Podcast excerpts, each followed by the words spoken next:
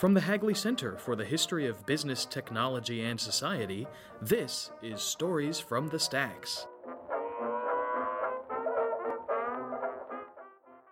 Uh, my name is Rachel Lance. I'm a visiting researcher. I'm up here from Duke University, where I'm a biomedical engineer. I specialize in trauma patterns. So, specifically, I look at injuries that have occurred from underwater explosions. The reason I'm up at Hagley is because, as part of my dissertation, I'm researching the Confederate submarine, the H.L. Hunley, the first submarine that was ever successful in combat. It sank in a Union ship off the coast of Charleston, South Carolina in 1864, and it used a black powder explosive.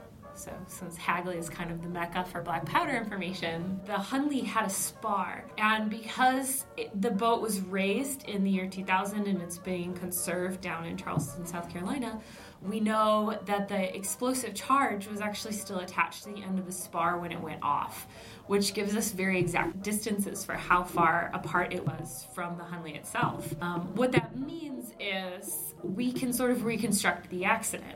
So that's been one of my goals for my PhD is to do sort of a reconstruction for that accident because the sinking of the vessel is still a big mystery. Nobody knows exactly what sank it or caused it to disappear. The Hagley resources have been really useful because black powder is no longer used today. So unlike something like TNT or C4 where we have a lot of information we can really accurately model it computationally or easily set up an experimental field study, black powder is a little bit more tricky and Hagley is actually the first place I've found that has large amounts of data on it, which has been really amazing. There's been a lot of useful information. Uh, Lammot DuPont did a lot of really meticulous experiments around the time of the Civil War. So I, I was really excited about that, finding all those documents because there are a lot of those that I can model.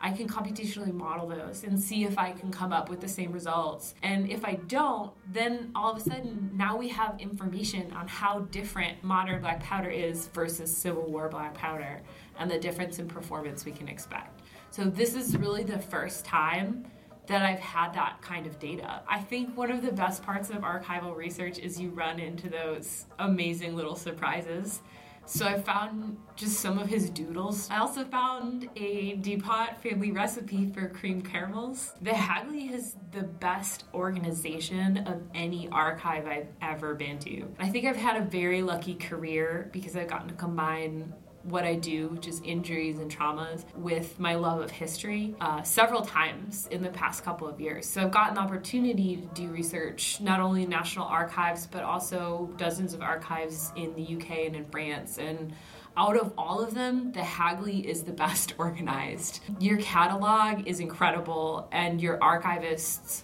they just disappear and come back 20 seconds later with exactly what I needed, which is unprecedented for me. So um, it's been really, really productive in a short period of time.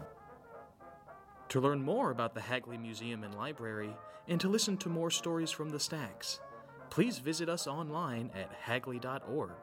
That's H A G L E Y dot O R G.